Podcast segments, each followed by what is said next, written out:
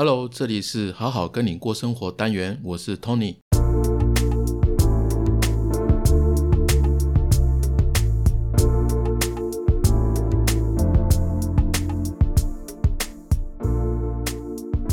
嗨，大家好，最近过得如何呢？呃，已经到十一月了，只要再过两个月呢，二零二一就要结束喽。首先呢，还是要先跟大家讲一下，就是本集的文字版会放在好好听你说的官网，里面有所有 podcast 的内容，还有职场生涯及自我探索的相关使用文章，当然还有推荐书籍，欢迎大家一起用听笔记的方式学习心理学，成为更好的自己。在 Google 只要搜寻“好好听你说”。就可以找到我们的官网哦。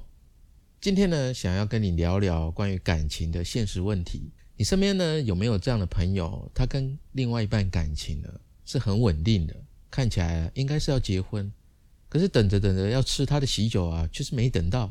突然有一天呢，收到他分手的这个消息啊，这样的一种状态哦，有专家学者把它称作婚前退缩症。面对婚姻呢，其实有很多情侣哦，都会有着不敢说或者不知道怎么说的一些顾虑，也因为这样的顾虑哦，使两个人的关系陷入到一种莫名的僵持当中。他们到底在顾虑什么？有什么办法能够消除他们的顾虑吗？先来分享几个故事，让大家了解到底在烦恼哪些事情好了。那我这边会分享三个，第一个是男生的视角。他说那天回到公寓，女朋友已经在家了，发现他正在哭，啊，我走过去问他怎么了，我给他倒杯水。他说真的有那么忙吗？忙到连跟我好好说话的时间都没有了。我才意识到，原来他哭是因为我们最近在 LINE 上面有一句没一句的说早安，早啊，吃了吗？吃了，我去开会了，我休息一下。每天下来呢，总共不到十次的对话。我回想起他最近有一次真的不太开心，刚好那时候我正忙着联络啊、开会的一些事宜啊，所以只回了周末去吃好吃的，就没有再回了。这个呢，大概在他眼中呢是无效的安慰吧。我自知理亏，但我有时候真的不知道该怎么样安慰他。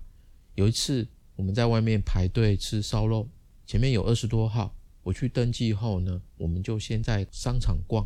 等我们买完衣服啊，我才惊觉这个叫号讯息啊已经过号了，只能重排。我愣在那边，他一句话都没说，直接转身快走要回家。走着走着呢，他转过头来骂我，他说：“我受不了了，我只是想好好吃一顿饭而已，有这么难吗？”他气到哭红眼睛了。我很纳闷，他在工作上是一个精明干练的主管，可是回到生活里，一个小小的事。为什么偏偏就过不去了呢？坐在客厅，我看着他静静地喝着那杯热水，我突然发现，其实我自己是明白他为什么会因为没有吃到烧肉而气哭，为什么会因为我没有跟他多聊聊而难过。问题正是我自己知道问题是什么样的，但是没有心思去解决。我的工作需要我天天 online，跟同事讨论，说服上司，跟客户谈判。大脑只要稍微可以放空一下的时候，有时候就会收到女朋友烦恼的留言。可是我却只想要喘口气，维持自己的心理平静。虽然安慰的话容易说，可是却没办法真心的安慰自己。这样的无力感会特别感到不安。我常常想起，如果结婚后共同生活，我是否有信心去分担对方的情绪压力呢？两个情绪压力大的人是一起排解，还是一起深陷？面对要不要结婚这样的选择，我始终开不了口。这是第一个故事。大家听到这个男生的独白，你会觉得怎么办呢？你有什么样的想法呢？好，第二个故事呢，它是女生的视角。她说，恋爱四年了，我还是不习惯和他聊钱的问题。交往第一年的时候。他对我说：“家里的生意出问题，他跟家人一起分担了八位数的债务，但我都不知道到底有多少。只知道那一刻开始哦，外出吃饭买东西我都会犹豫，甚至为他挑生日礼物，担心买贵了，他又得花上同等价钱买我的生日礼物。第一年我还很乐观的说，努力一下能一点一点还完的。但是三年过去了，还的怎么样了？我总觉得还好远好远。”每次家人问到结婚计划，我都不敢告诉他们，那男朋友其实知道的，所以他工作非常的拼。不过跟我在一起的时候啊，虽然从来不提钱的问题，可是我们都很清楚感觉到房间像是有一只沉默的大象存在着，只是我们都选择看不见。今天晚上我按着计算机算着买结婚戒指，办一场简单的西式婚宴，一个国内海边的蜜月旅行，一共要花多少钱？一边按着计算机上的加号的时候，心里想着，这是我自己对婚姻最基本、最浪漫化的想法了。只是一想到将它变成计算机上面的数字，我发现他每个月的收入扣除债务，以及我的收入扣除基本生活费用之外，连他也变得遥远。结婚后的食衣住行没有经济基础，怎么抵住共同生活的各种风险呢？他回家看到我在算结婚计划的钱的时候，他问我说。你是不是担心以后要跟我一起还钱？不会的，我自己可以解决。但我是说，我想讨论的是我们对婚前及婚后财产的标准。他觉得只要把债还完就可以结婚，可是我很清楚，实际上他的婚前财产一直是零，而我的标准是我们得有足够的婚后生活风险的经济能力。所以我当下决定自己要先面对那头大象。如果他不面对结婚，就再说吧。财务问题呢，一直是很现实、很实际的，所以的确是很多人在结婚前哦，必须要考虑的一个项目。那不管大家怎么想，我觉得依照个人的这个标准、个人的观念哦，每个人的状况其实都会不一样。好，最后一个故事呢，一样是女生的视角。她说，最近带男朋友回家吃饭，我家亲戚比较多，就一大桌。还特地为他准备了靠近主位的位置。吃饭间呢，爸妈热情的招呼，但是男朋友呢，一边回应着爸妈的话，一边还回复着手机讯息。我瞄了一眼，他到底在回什么？他一下回复公司群，一下回复兄弟群，然后居然还刷今天的英雄联盟比赛的结果。我倒吸一口气，用大腿碰他一下的腿，他看了我一眼，然后就把手机放下。这时候呢，我姑姑开口念我那个小表弟。吃饭的时候不准玩手机，再玩就要近视了。哦，当下真的好尴尬，我都想钻进桌子底下了。他到底什么时候才会学会看脸色啊？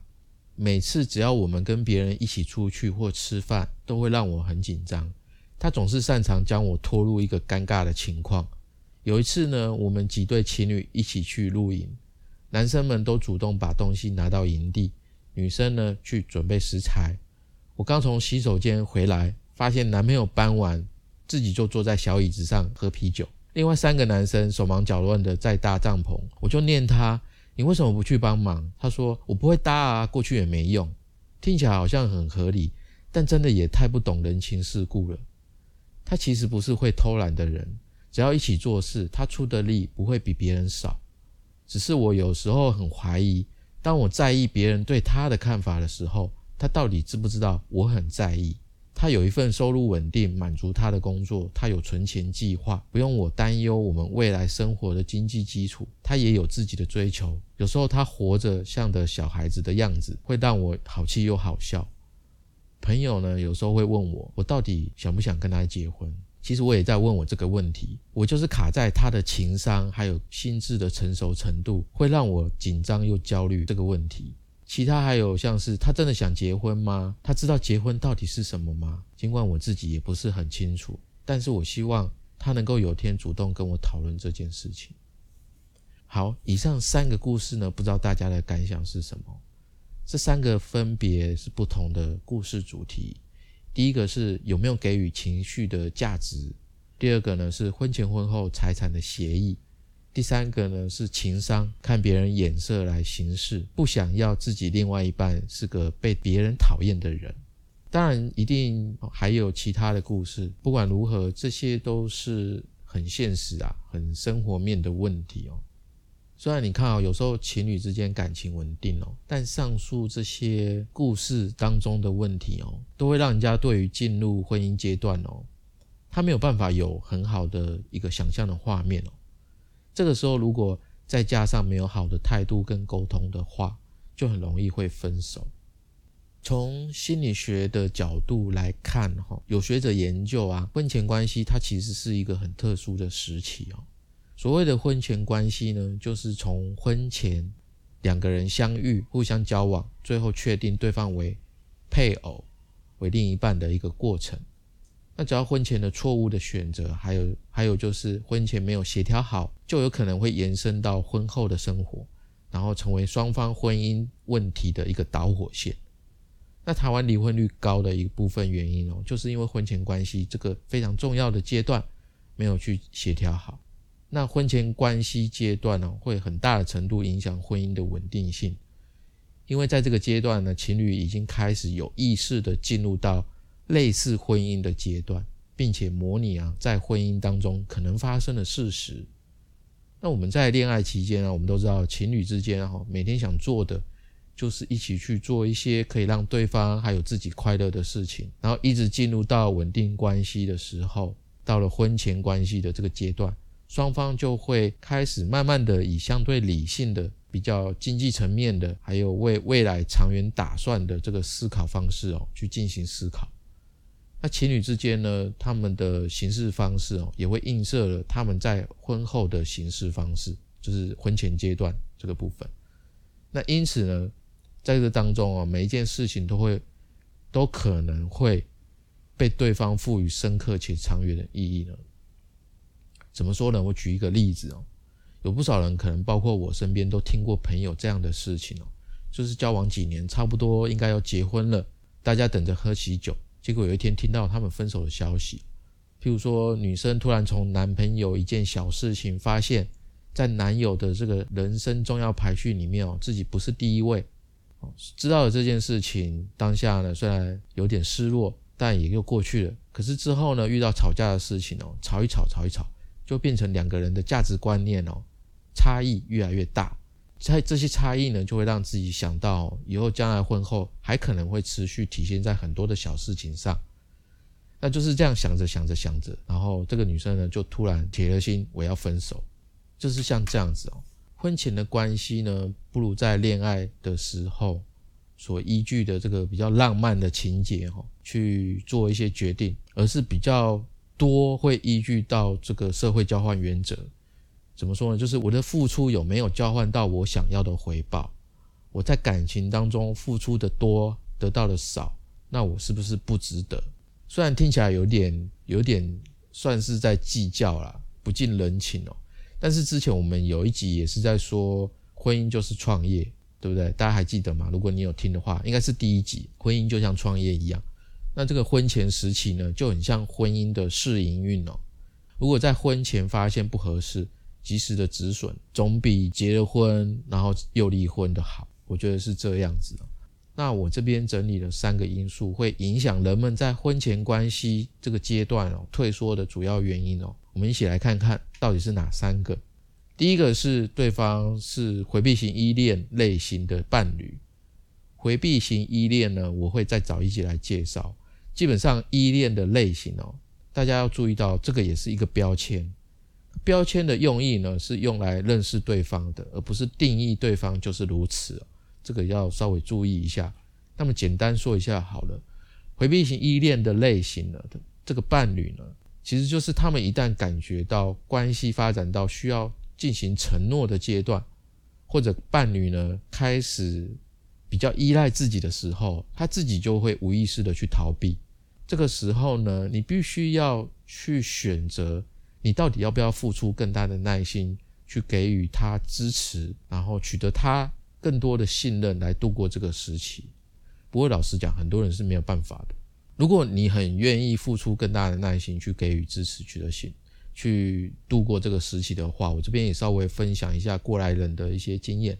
呃，这个过来人是指别人啊，不是我自己，就是有有实际的人，他是这样子，他是这样子走过来的，然后他分享的经验。就是如果你选择维护这段关系哦，就是要注意到，当他回避你的时候，不要觉得是你自己不好，然后你也要告诉自己，这并不是他的错，他自己也是受害者，因为他自己不知道，他是无意识的去逃逃避的，所以要先有这样的心理建设，所以自己要保持情绪的稳定哦，这样对方才比较能够一点一点的去接纳现在现在你们的关系哦。那另外也要注意，就是当双方有争执的时候啊，感觉情绪快要失控的时候，要赶快先离开一下，等到你情绪比较比较稳定、比较心平气和的时候再进行沟通。最好不要不要在气头上面去说狠话，然后不要让对方觉得你在试图的改变他。你要尊重对方的转变，他的相处方式。当对方想要督促的时候，就不要去打扰他。如果觉得自己很委屈，你就一定要告诉对方，不要去压抑自己，因为这个压抑久了，一定会早晚爆发的。然后你可以提醒对方，告诉他不要有心理负担，因为回避型呢，也只是一种依恋的模式而已。所以反而你要多鼓励对方，我们一起努力度过这个时期，以后会越来越好的。不要逼着对方去做不想要做的事情。当对方想独处的时候，就不要追问原因，不要打扰，不要对对方说狠话。这是有过来人来分享的。如果你的另外一半呢是回避型依恋类型的伴侣，那也许这样做会比较好，能够帮助你，帮助你们的关系可以度过这样的时期。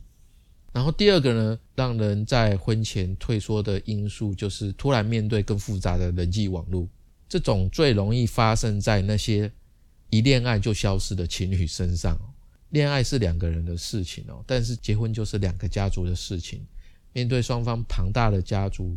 甚至还有从小到大的一个好兄弟啊、好闺蜜等等的这个好友群哦，你你要花很多的时间去认识他们哦，确实是一件蛮耗神又很复杂的事情。那在这个认识的过程当中，你自己还有你们的感情哦，会被不断的重复的介绍、不断的重复的评估。那当然在其中哦，各种价值观会在这个时间内哦发生无数次的碰撞。不管怎么样，多多少少会影响彼此的感情，这是一定的。那也有心理研究说明哦，两个人的社会人际网络啊，他们的重叠程度哦，其实可以预测到两个人婚后的稳定性到底如何。所以最好的是，就是如果你在恋爱的时候，甚至在恋爱前比较暧昧的时期的时候，就能够先进入到彼此的社交圈哦。这样子的话，相对会使你的亲密关系会提前获得一个稳固，这样会比较好。你就不会突然去面对更复杂的人际关系，因为一下子面对这么多的新的关系，有的人会感到很有压力，还感到心理上的负担是很大的。第三个呢是承诺，承诺也是影响婚前关系的一个重要的因素。不过这里讲的承诺是指说。你想要跟他共度一生的这个意愿到底有多少？尤其是在婚前关系的阶段，两个人的感情会受到来自亲友各方面的资讯。有的人听到这些不同的声音之后啊，他就自己会动摇，不知道自己是不是真的愿意跟对方一起共度以后的生活。所以呢，也是一样，最好不要等到要结婚才想到承诺这件事情。如果你的恋爱关系呢已经到达一个稳定的阶段，最好找个时间静下来，想想对方是不是可以持续的给你亲密关系，然后你自己愿不愿意跟他共度一生？那我这边呢，准备了一个简易的承诺量表，可以帮助你评估看看。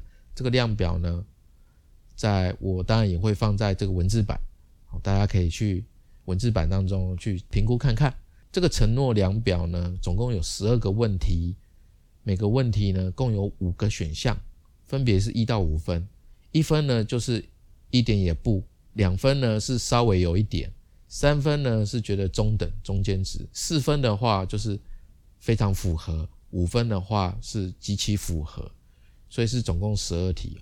那这十二题呢，你可以把你的分数相加，得分越高，就对关系呢越承诺，基本上是这个样子。那这十二题呢，到底哪十二题？我这边可以依序把它。念出来，大家想测就到文字版上面去看。第一个就是我感觉与另外一半非常紧密，我非常依赖我们的亲密关系，这是第一题。第二第二题呢是看到另外一半受苦，我会心痛。第三，如果亲密关系不顺利，我会很受影响。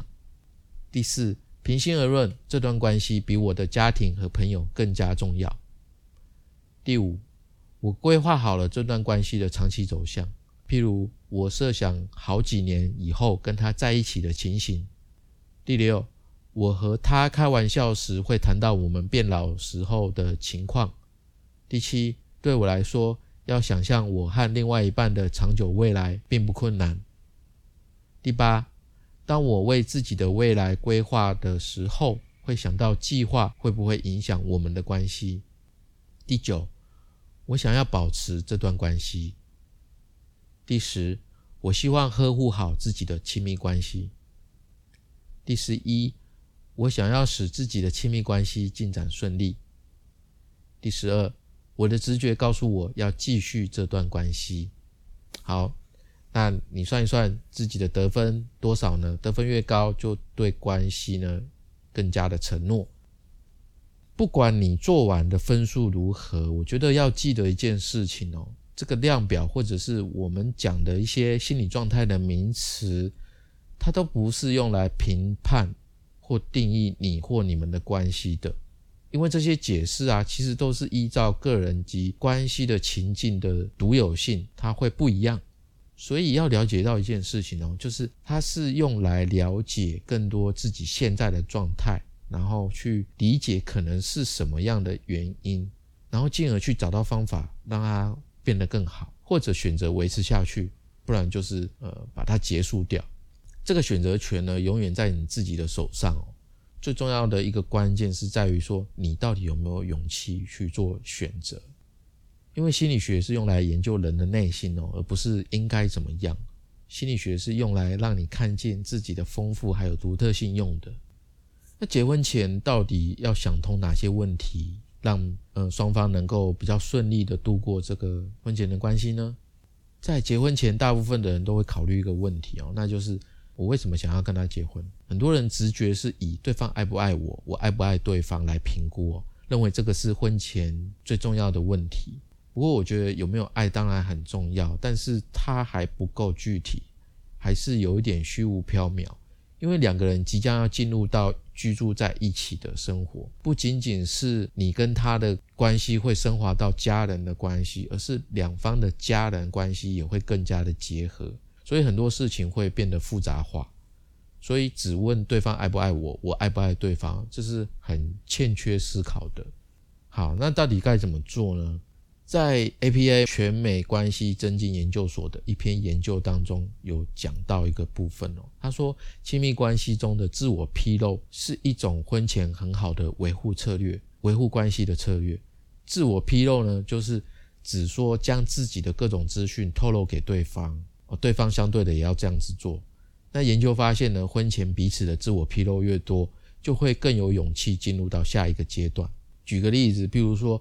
有个女生这样子分享，她说自己某一次啊问起男友的原生家庭，那男友就说到自己呢可能攻击性还有控制欲比较高。一般人听到这里可能会觉得啊不妙，这个人是不是会家暴啊？不过这女生听完就是自己男男友讲完之后啊，她觉得并没有不好，反而更加理解他，然后也很开心男友蛮了解自己的，然后也很感谢他愿意说出来，这让她感觉到两个人的关系更接近了。然后他们也说好，遇到冲突的时候要怎么样设一些底线规则，以免让感情呢会掉到那种无法挽回的地步。所以自我披露呢，可以促进双方呢对感情哦进一步的承诺，这样的话关系呢就会更加的稳固。可是自我披露到底要跟对方说哪些资讯呢？我需要知道对方哪些资讯呢？首先我们还是要记住，就是说这里的自我披露啊，是指婚前。婚前有两个蛮重要的部分哦，一个就是说有一些重要的问题你要先了解，然后沟通清楚。那第二个就是说，沟通的时候有时候会遇到意见冲突，那怎么样去保持一个正向的态度，让你的关系不至于沟通沟通就破裂？第一个就是有一些重要问题你不在婚前了解的话，就有可能会变成未来婚姻失和的一个导火线。那这些到底是什么样的问题呢？其实主主要哦，就是在两个人结婚之前，互相的交流彼此的生活细节，所以可能会有以下这几个部分哦。第一个就是你欣赏我身上的哪些东西，然后哪些东西是你没办法接受的，你要说出来。因为这个情侣啊，在热恋的阶段，大部分都会只看到对方的优点嘛，然后对对方对自己不满意的地方哦，你也自己会尽力的去避免展现展现它。但是情侣交往久了，你就会慢慢的恢复本性哦，甚至到你在这样子的这样子的生活差异哦，在结婚后面日常生活当中长期的压抑，它一旦爆发，你就会要花很多的时间跟精神去挽回，甚至你不想挽回，就很容易会离婚。所以呢，要结婚前要好好的说出来，到底有哪些可以是好的，哪些是不好的，然后要怎么样去处理这些部分。第二个就是说，意见有分歧、有差异的时候，你的家人呢是如何处理这些状况的？就是两个人的婚姻实际上是两个人的家庭生活模式的一些碰撞。我们在处理冲突的能力哦，很多时候都是从父母身上去学习到的。所以一段关系是不是美好，基本上取决于说你们怎么面对这个冲突，怎么面对意见不一样的时候。我们之前有一集分享过啊。有些人他们比较聪明，他们会在恋爱即将要进入一个稳定的期间，他就会主动的想要去接触对方的家人，就是要观察这个部分哦，家人怎么处理一些意见冲突的时候，来决定自己是不是要继续交往下去哦。这样的话就会帮助你哦，去了解对方除了平时跟家人的关系是怎么样的，然后他对待的态度还有亲密度到底怎么样，还有当然就是意见冲突的时候。他到底会模仿父母去处理冲突的方式，还是说他会避免，还是他有他自己的方式，还是他会跟你讨论到底应该怎么样去处理？这都完全不一样。再第三个就是说，对方能不能够接受你自己有时候是想要一个人做一些事情，因为在结婚前。大部分的人都是在某些领域是保持一个独立性的，可是婚后很多人还是想要把这种独立性哦延伸到结婚之后的关系，这就代表有可能他们比较不愿意分享自己的爱好或者是朋友，或者是某一些事情。如果不就这个部分去提前沟通的话，很有可能会让另外一半产生被排斥感，然后进而导致关系变得紧张。这个也牵扯到尊重隐私的部分。那尊重隐私到底代表什么样的意义？双方可能会有不一样的期待。所以，即使知道呢，大家的边界在哪里，还是要想办法去沟通清楚，在什么样的情况之下，他最需要私人空间，你最需要私人空间。我想，这个还是需要一次或多次的深度的沟通。把这个事情讲清楚，再来就是生小孩，会不会生小孩？结婚之前一定要讨论到这个部分，要坦率的去讨论到到底要不要生，生几个，什么时候要生，还有就是在计划生育前讨论避孕的方法也很重要。这个方面一定要取得共识，一定要讨论到底要不要顾及双方家人的期待，因为有的一方有一方没有，如果没有共识，那某一方就得自己独立的去承受这个压力哦。这个久了，在心理或生理上面是会有问题的，关系也很容易破裂。像我们教会有非常多的年轻妈妈，她生两个到三个是很常有的事情，我看过很多了。我自己觉得啦，怀胎十月是女生才有的这个辛苦的过程哦，所以不管男方有没有传宗接代的压力哦，其实最好要多为女生去着想。你绝对不会想要孩子是在不想要小孩却不得已的情况下被怀着的。所以最好多体谅一些，多顾着女生的想法会比较好。再来一个就是财务，婚后的财务是要怎么样管理的？还有婚前到底大家的财务状况是怎么样，也要说得很清楚。因为有些情侣啊，他为了避免一些尴尬哦，就会几乎不讨论将来财务的问题。可是这一点却非常重要，非常实际。你需要了解你的另外一半对财务的看法。所以一定要问他是不是要将你们未来结婚后的财务一起管理，还是要分开？这个必须要讲清楚。那当然，结婚前你也要向对方，那对方也要向你去透露说自己有没有债务这些相关的讯息啊，甚至保险的费用啊，各种投资的状况也很重要，因为双方都需要考虑嘛。你愿不愿意跟他一起承担，或者是各自独立处理这些财务还有债务？因为哪一哪一天啊，万一不小心背了债务，你不知道，或者需要调动资金的时候，发现你有没讲的钱，这也会让对方心里不是滋味，容易产生怀疑，这样也不好。那这些以上的分享啊，当然还有其他依照每个人的条件环境而有更多的部分会有不同的状况。不过我觉得一定会有人说啦，就是。如果什么都要想清楚就冷掉了，就不会想结了。结婚不就一时的冲动吗？当然你要这样的想法，我也不反对啊。不过我自己知道的是说，婚前是最容易吵架的阶段，当中，你还要无数次的见过双方的家长，双方的家长都会有很多不同的要求，然后你要一遍一遍的打理所有的人际关系去做选择。后面如果确定结婚了，你们要讨论结婚的事宜，要选喜帖、选选饮料、选婚纱、选结婚场地、选菜色，还一大堆利利扣扣的事情。在这个每一个大大小小的决定当中，都有可能因为某一个环节、某一个当下，会跟对方大吵一架。不过心理学家并没有发现冲突的频率哦，还有次数对于关系稳定性的影响哦。诶，居然是这个样子，就是心理学家反而。发现哦，面对冲突的态度才是关键，次数跟频率反而不是关键。因为出现问题并不可怕，重要的是怎么样去解决问题。所以我这边要分享哦，就是说，当我们面对冲突时候的一些正向做法，总共有三个要以及三个不要，可以让我们更好的面对这个婚前的冲突。三个要是什么呢？第一个是要表达你要什么，而不是不要什么。第二个是。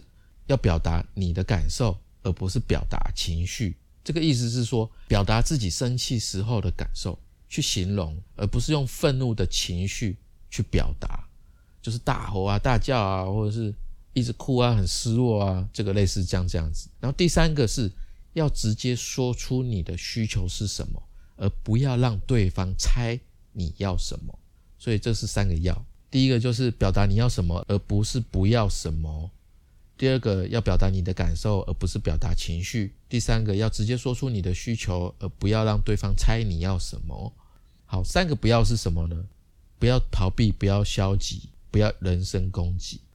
怎么说呢？当你跟另外一半啊，你们有抱怨啊，或者是提出问题的时候啊，记住不要逃避，因为问题不会自己消失哦。所以任何的消极对待，基本上就是在养大这个问题哦。所以不如当有一个人提出来的时候。就要想办法去及时处理，因为态度很重要，所以不要用消极的态度去去解决冲突，基本上问题就解决一半。还有有时候在这个阶段也会有很多意见不合嘛，刚才有说过，所以当你们意见不合的时候，情绪来的时候，有时候就会不耐烦，然后变成吵架。当你发现你们本来是在讨论，变成了互相指责、互相吵架。当你发现你的建议变成了侮辱的时候，这个时候就一定要觉察多一点，要停止。最好两个人都休息一下，调整一下你的心态，再回到讨论的问题当中，不要去人身攻击，千万不要人身攻击。以上就是三个要，三个不要，这些呢都能够帮助大家呢在婚前冲突的时候，能够保持一个正向积极，不会让关系破裂。最后呢，我自己觉得。婚前的这个关系哦，是一个发现问题的很好的时期。这些问题其实往往一开始就已经存在了，只是说这爱情的这种感觉哦，这种浪漫哦，有时候会让我们觉得时间还早，不用去面对。而到这个时期呢，会让我们感觉到说，哎，我们必须去正视这些这些问题了，所以要思考，要解决，才能够让彼此的这个关系走入到下一个阶段。或者是说，你可以趁早发现对方其实不是很适合走入婚姻的。当然，如果彼此可以顺利的度过这个婚前的时期哦，那就很恭喜你，你一定是遇上一个值得托付一生的人。可是，如果不幸分手的话，也不要过分的难过，因为基本上这个时期哦，就是一个帮助你及时止损的好时期。每个人的青春都回不去，所以及早发现止损很重要。但是有没有勇气是另外一个关键。希望今天的主题可以帮助到即将从稳定的关系进入到婚姻关系的情侣们。如果你们身边刚好有这样子的的朋友，欢迎把今天的音频分享给他们，或者你听过之后把你吸收消化的分享给他们，你自己的见解多多少少都会有一些帮助。那我们今天就到这边。